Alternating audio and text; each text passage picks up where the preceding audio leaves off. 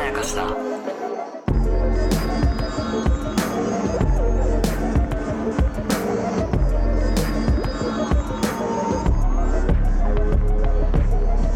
大島康之です高野湊です。無限まやかしとは映画ドラマや漫画や小説などのフィクションすなわちまやかしを無限に貪り続けている私たち2人がそれらの感想や考察を述べていくラジオ番組でございます、はーすえー2022年秋クールのフジテレビドラマ「サイレントの第10話の感想の4本目でございます、はいえーできればえー本編を見てえー感想丸1丸2丸3を聞いてからここに来た方がえーお互いのためになるおかなと互いのためです。思います本当とにいうわけで、えーはい第10話の19分あたりまで来ましたとそうですね。えーまあ紬がそうくんと手をつなごうとして、えー拒否されてしまいまして、悲しい。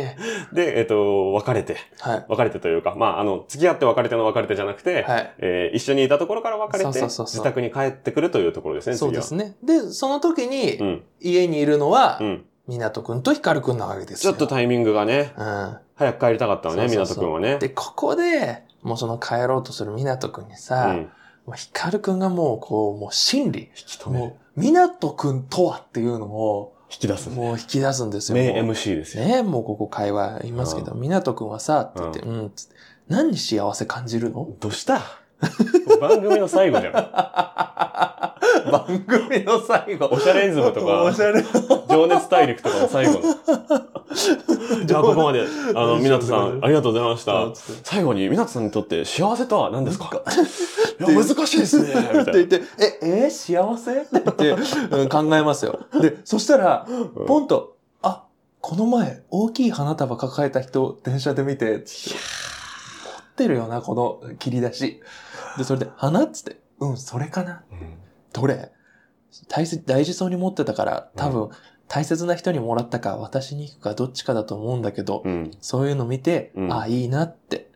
うん。っていうね。 1個目に出るか ね、これが1。個目に出るかよ、これが。まあ、一晩考えさせてもらったらう、ん。出るかもしれないよ。うんこの、あ、格好つけたら、そこうですよんぐらいになるかなかっとかこね。つけだって言いちゃい、言いたくなるよ、俺も。うんおい、みんなとかっこつけだなと。パッと聞かれたらね、朝食バイキング、うん まずテーブルに揃えた時ですとかね。何どういうこととりあえず全部2周ぐらいして取って、うんテーブルの上にバイキング全部パンって揃えた時ですとか。とか 確か、に幸せ感じると。 かそれはわかるよ。三俺ヶも月分朝食バイキング好きだから。 ね、3ヶ月分ぐらいの仕事のギャラが急に入った時ですとかね。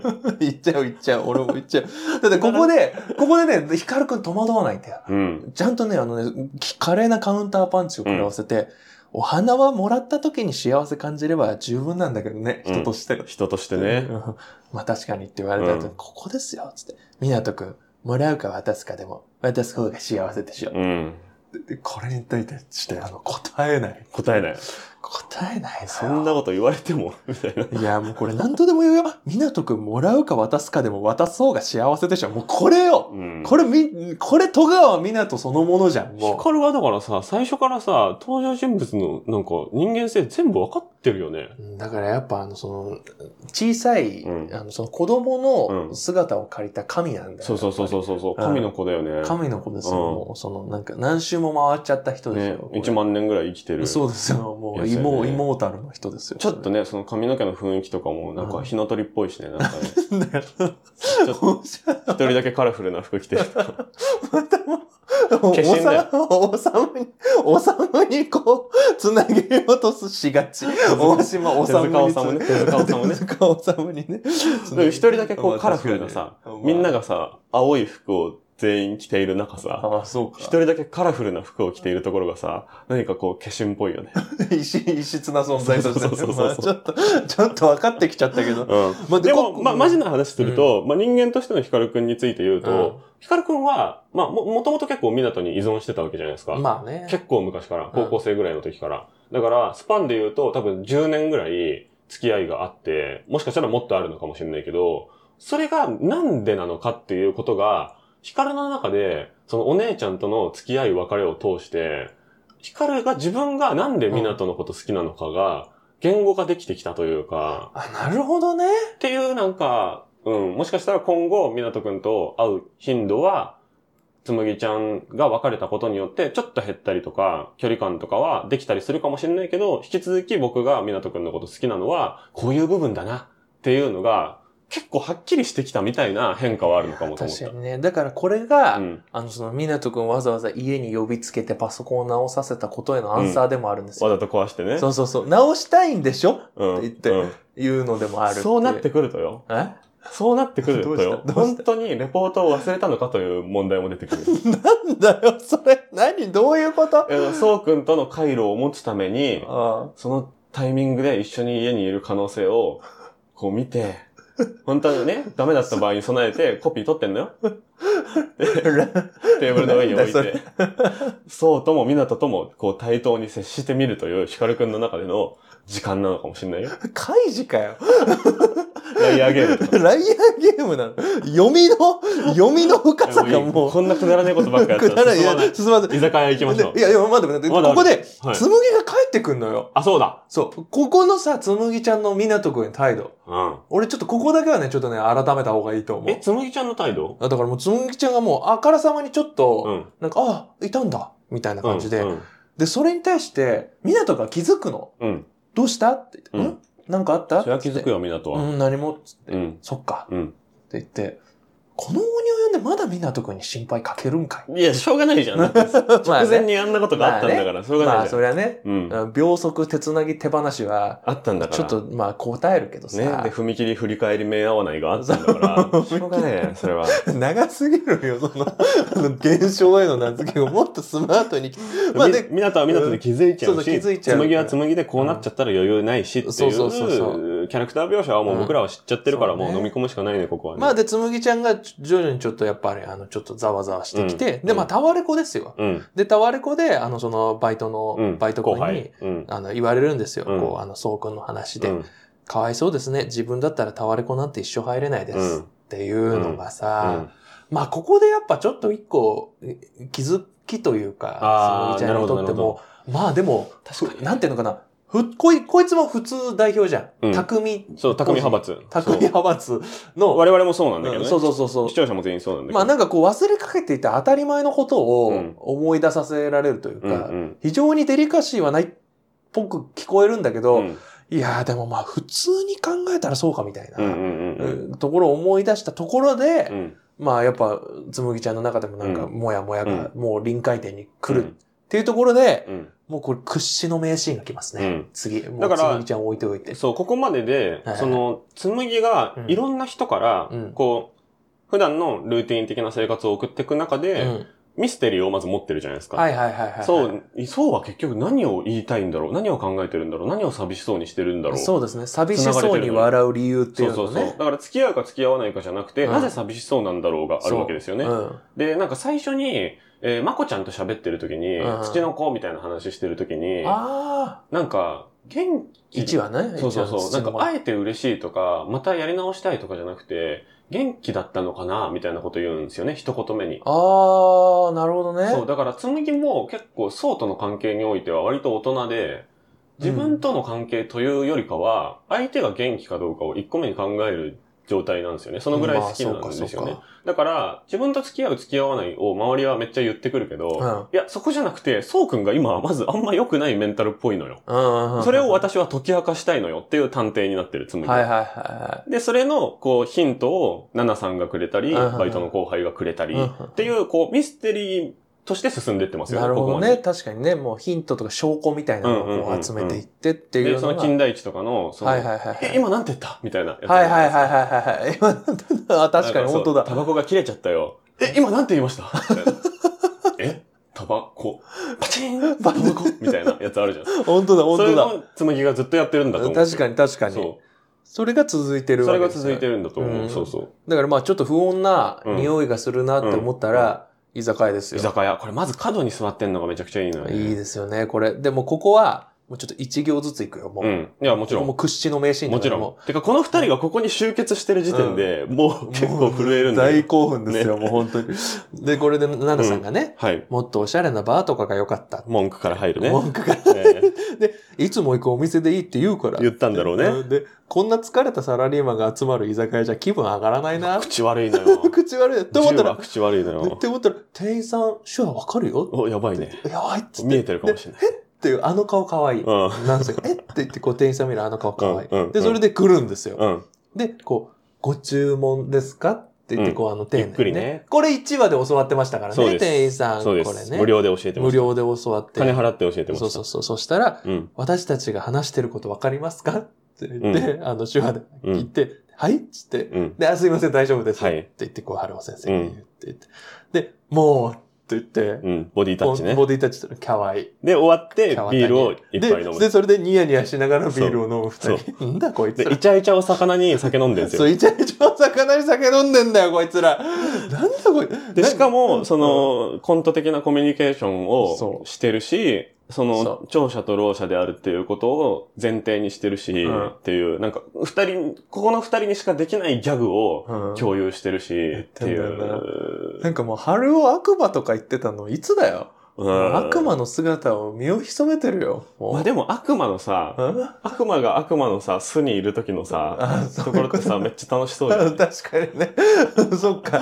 あのね、あの、えっと、あれね、あの、デスノートのあの、死あそうそうそうそう神界みたいな。ドクロが積み上がってるはいはいはい、ドクロでできた世界み たいな。あの楽しそう死じゃん神同士だったらずっそうそうそうとそう楽し。そうに話してバる。クチとかしてるとこそろう、ね。バクチとかしてそるうそとうこそろ。 う。で、あれはなんで楽しそうかっていうと、うんその僕らには分かんない彼らの楽しみがありそうだから面白いんですよね。確かにね。で、今回は本当にそういう感じで、で、このシーンに限らず、あの、老者側が聴者にマウントを取るっていうシーンが結構多かったんですよね、10話。あ、なるほどね。そうそう。だからそこはもう対等っていうよりかは、いやいやい確やか、老者側が、あの、確かに楽しい時もありますよってい本う。当だ、お前らには分からんだろうってそういうそ感うじ。そう。だから、あーこの、あの、居酒屋の人をあっという間にしてというか、 その、めっちゃ失礼ボケじゃないですか、これ。 まあいいの。これであの、かお代金払ってもらったって感じよ。そうそうそうそうただ、ただで教えた手話そうそうの代金そうそをう春尾先生は払ってもらったんですよ。そこう。こだでから、こういう、ちょっとその失礼ボケうをん、手話ができるからこそ、はいはい。できちゃうっていうのが、こう、二人だけのコミュニケーションでもあるし、そうですねラブリーなものかっていううと、ん。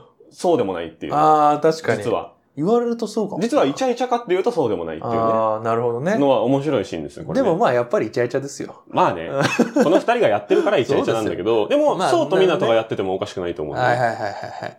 まあそれでイチャイチャしたと思ったら、うん。ちょっと真面目な話になります、急にね。急に。なんで手話仕事にしたのうん。で、それで、ハロー先生が、ろう者ともっとコミュニケーション取って理解しようと頑張れば自分でも分かり合えるかもしれないって思ったかハロー先生、ここでね、ら。うん。うん、結構喋りますね。そうなんですよ。で、これは、だからやっぱりこれが理由といううか、ん。あの分かり合えないって言ってたけど、やっぱり最初分かり合おうとしたってことなんですよね。うん。で、それでどうだったってうんうんうん。言ったら、手話はコミュニケーションの手段でしかなかった。はいはい。言葉の意味を理解するのと、相手の思いが分かるってことは違ったっつって、うそうだね。うん。聴者にいろんな人がいるように、ろう者にだっていろんな人がいたし、うん。いろんなろう者と知り合ったけど、うん桃野さんみたいな人は桃野さんしかいなかった。うん。ちょっとえへへって笑ってって、で結局は伝えたいとか受け取ろうとか、そういう気持ちがあるかどうかなんだと思うん。う。うんで、ちょっとふふっと笑って、うん何って言ったら、大人になったねって、うん。自分でもそう思うようんっていう。うん。このやりとり。で、まあ、これね、これやっぱ、ずっと、や、このドラマがやってきたうん。ことを総括するものでもあると思うん。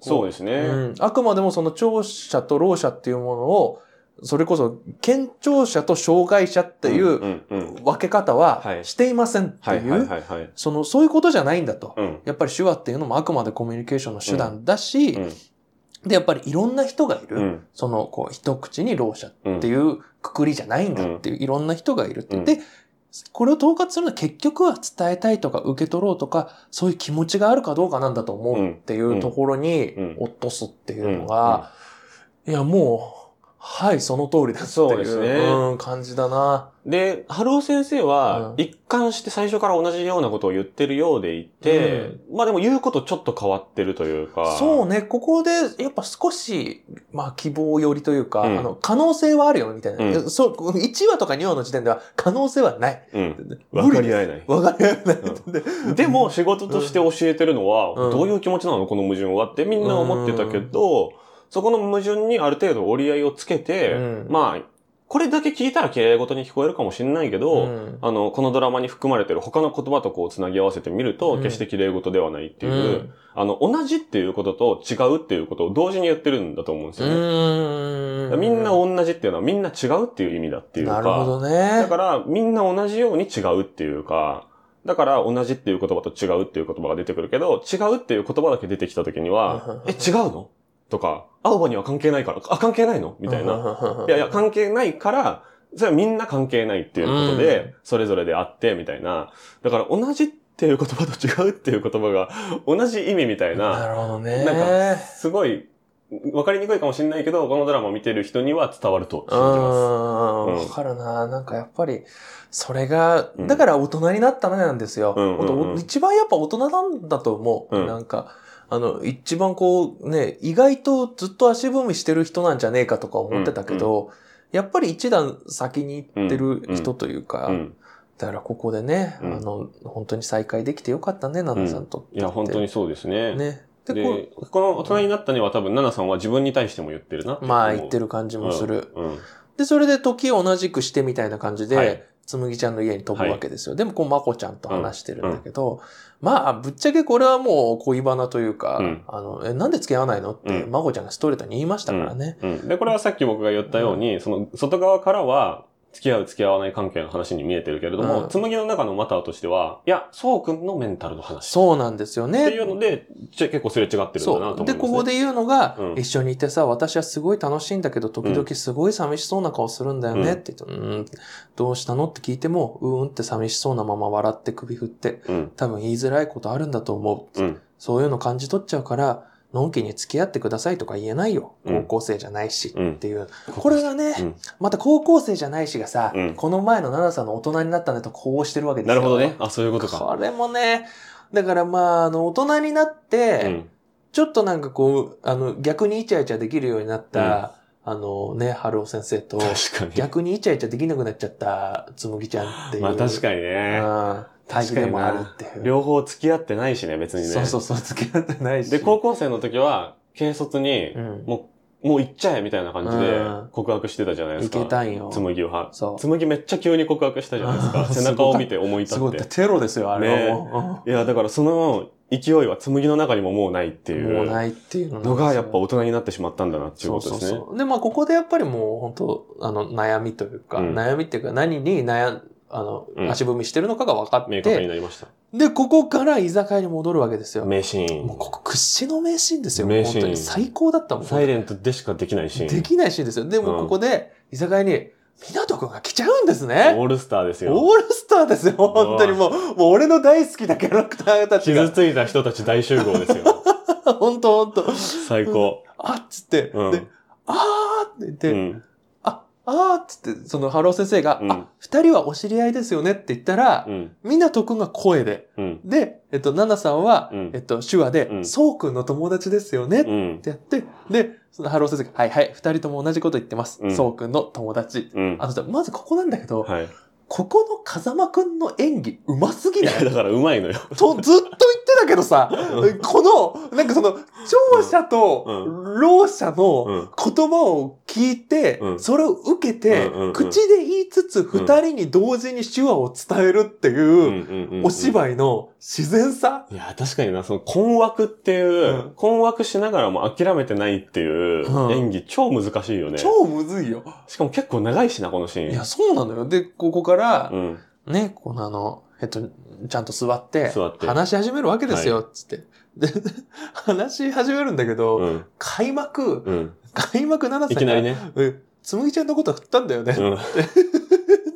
もうもうもう、あの、通訳さんその、もう、もう、カロー先生も困惑ですよ。基本、ハロー先生の顔で笑うとこだよね、これ。そうそうそうそう、困ってるって。うんだから、ここは最高のコメディなんだよね、これ。いやー、素晴らしいよね。で、それで、だから一応生方さんコメディ書きたいんだよそうやっぱ、やっ生ぱ方さんコメディ書きたいんだよ、やそうっなんぱだよね言ってたけど。書いちゃってんだよ、も。そうう、書いちゃってんのよ、もううんで、それで、あの、い仕方なく伝えるの。はい。青葉さんのことを振ったんですかっうん。て。気まずそうな顔してね。で、それでみんなとこもなんか用途うんして、あーってなるんだけど、うんここで、あの、畳みかけてくるの、奈々さんが。うんお前が。おお前がつむぎちゃんのこと引き止めてたら、うんこうはならなかったのに。うんで、でもう、もう、ハロー先生も困惑するしかない。もう、でも止まらない。もう、ななんか言われてるなーなっんてかいう言われてる。んなってみんな。うんで、そうくんは、つむぎちゃんのこと諦めようとしてたのに、うん。なんで二人が会ってること怒らないのうん。なんで好きなのに自分から振るのうん。バカなのうん。それは優しさじゃないよ。うん。バカだよ。うん。うん怒ってる。ここ最高だった。うんもう、ほんで、もうゲラゲラ笑っちゃったもん。いや、うん。本当に、その通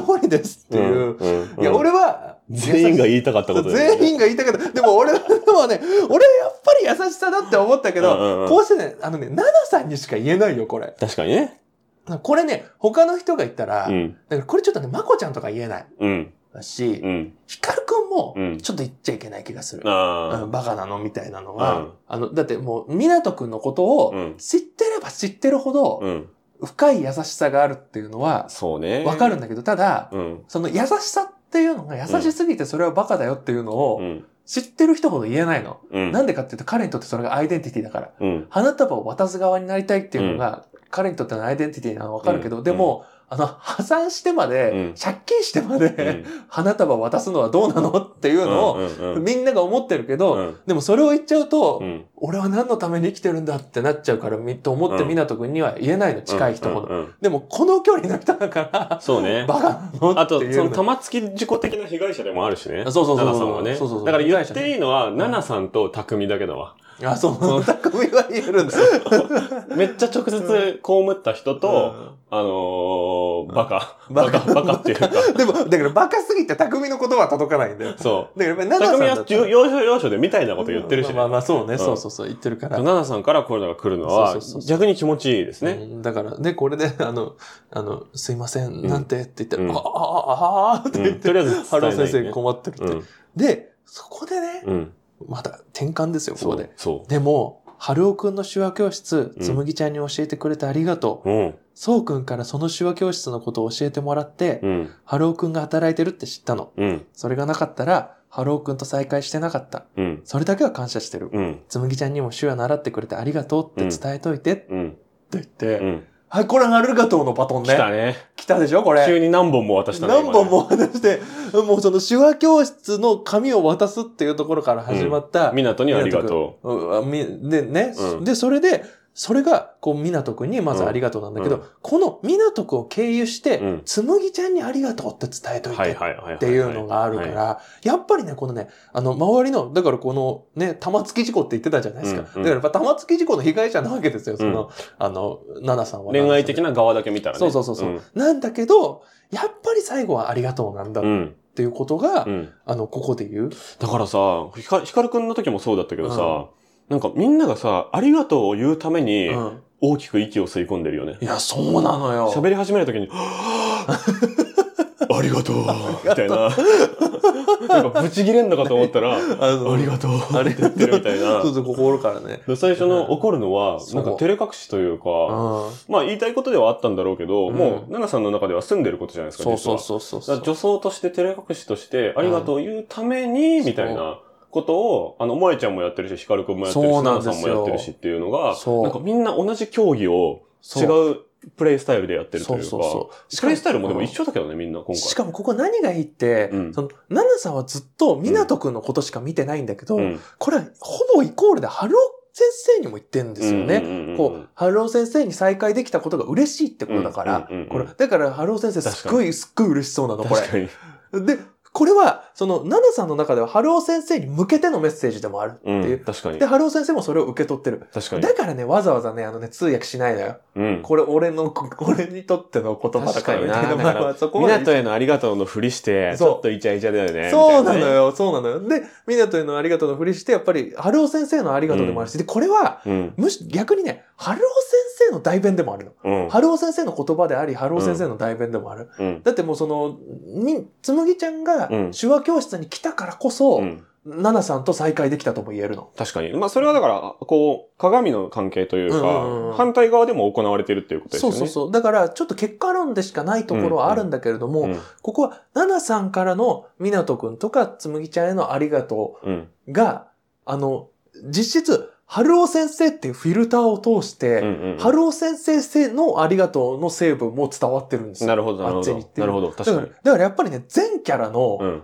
あの、その、周りで、その、あの、モテ怪獣大決戦はいはいはいはでい事故った人たちにはいは、やっぱりみんなありがとうの気持ちなんですよっていうのがはははは、確実にこう伝わってるっそうだね。ていうのが、やっぱりここが一番でかいと思うんだよな。奈々さん言葉に出してる以上のありがとうを言ってますね。そうそうそういろそんう、な人にねで、しかも、あの、それは春尾先生から、うん。つむぎちゃんとかみなとくんへのありがとうでもあるうっん。ていうのは、うん。あ、確かに。そうそうそうそう、っていうことだと思う。なるほど。で、図示して。 そうそうそうそう、ここ難しいんだけどね。で、それで、えあの、すえっと、つって、こう、あの、港くんが、こうはいあの、戸惑ってて、はい。で、あの、えっと、春尾先生はもう、その、あの、えっと、奈々さんの言葉噛み締めてすっごい気持ちよくなって たら、 まあまあまあまあまあ。そうねう。ん一旦なんか、そうそうそう。ちょっと微笑みながらうつむいてんだよあーな、気持ちいい一っつって瞬。なってたら、うん。バカって言って。これはさすがにわかる。わかる。あ、バカって、うん。今バカって言われました。うん絶対バカって言ってるっていう、あの、戸惑いのうん港くん。うん。で、ここで、あの、とも、ここ最高に面白かったんだよな。うんで、バカバカバカバカっつって言って、うんでちゃんと手話でもやるっていう。うんで、そしたら、あの、ビールでいいって言って、こう手話でやって、うんビールでいいかって言ってて。で、これで、あの、店員さんが来て、ビール、あ、かしこまりましたって言って、これ第一話のね、伏線回収ですよ、これこそが。お だっー。て第一話でビール、あの、いかがですかってどうやって聞けばいいんですかって店員さんが聞いてたんだから、こそっかそっかこで回収したわけですうよ。わ、素晴らしい。で、それで、そうか。で、うん。あの、みなとくんからみなとくんで、あ、ありがとうございましたって言って手話でうん。答えるって。うんここもありがとうなんですよね。うんうんで、それで、つむぎちゃんに教わったんですかって言って、うん。で、それで、あ、そう、そうから、うんそうって言って、うんで、本当に仲いいねって言われて、はいって言って、うめっん。ちゃ嬉しそうな顔。小学生 みたいな小顔してる学ね。生みたいな顔したんですよ。 いや、でも本当にそうそうそうそうありがとうが満ち溢れてる空間ですいね、やここはね。本当ですよ。そそれでいて、こう、ギャグも入ってるし、そうそうそうそうそう。もはや手話じゃないバカとかも入ってるし、そうそうそうそうそだから、ナナさんが、人に気持ちを伝えるのがちょっと上手くなったのかな、このドラマ始まってからを通してっていうのはちょっと思うかな。なるほどね。で、性格としてはさ、結構サバサバしててさ、うんこう、白黒はっきりつけたいタイプだかうら、ん。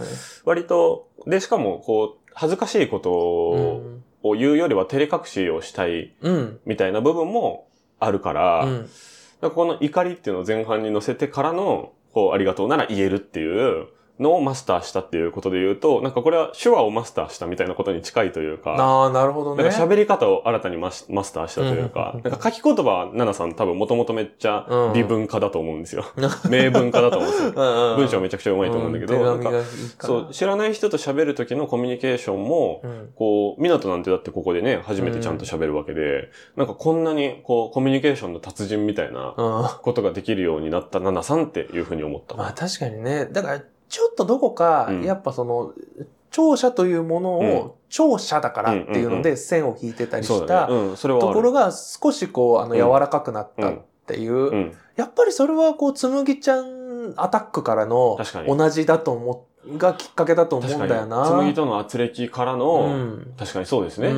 うんあやっ確かにぱあれがあったから、あの、あ、ちょっと分かり合えるところもあるかもっていう風になったのかなとも思うし、この人はこの人なんだっていううんことだから、そうそうそ港うについてのことしか言ってないしね、今回ね。そうそうそうそうそう,、うんうんうんっていうことかな。うん。っていうわけで、うんまあ、このサイレント屈指の名シーンの話がいや、屈指の終名わシーンっだたわ。としころで、まはあ、いこのくらいにしましょうか。ましょうか。じゃあ、そうですねここでちょちょっとだけ、おほほあの、大した話じゃないんで、はい。サイレント史上一番青いカットがこの次に来るんですよ。おおえ、ちょえちょっと待って、え、その話次しようよ、じゃあえ。これだけだから。え、別にこれだけだから、何何何ご覧ください。うんこのね、あえー29こ分のそう33秒あたり。そうですね。この次はあの、踏切のシーンですよはね。い。えっ、と、そうと港の踏切のシーンなんですけども、の話を次回するとして、はいはいはいえーその居酒屋から踏切にカットが切り替わるところで、あの、はい。青い電車が画面全体を覆ってるんです よ。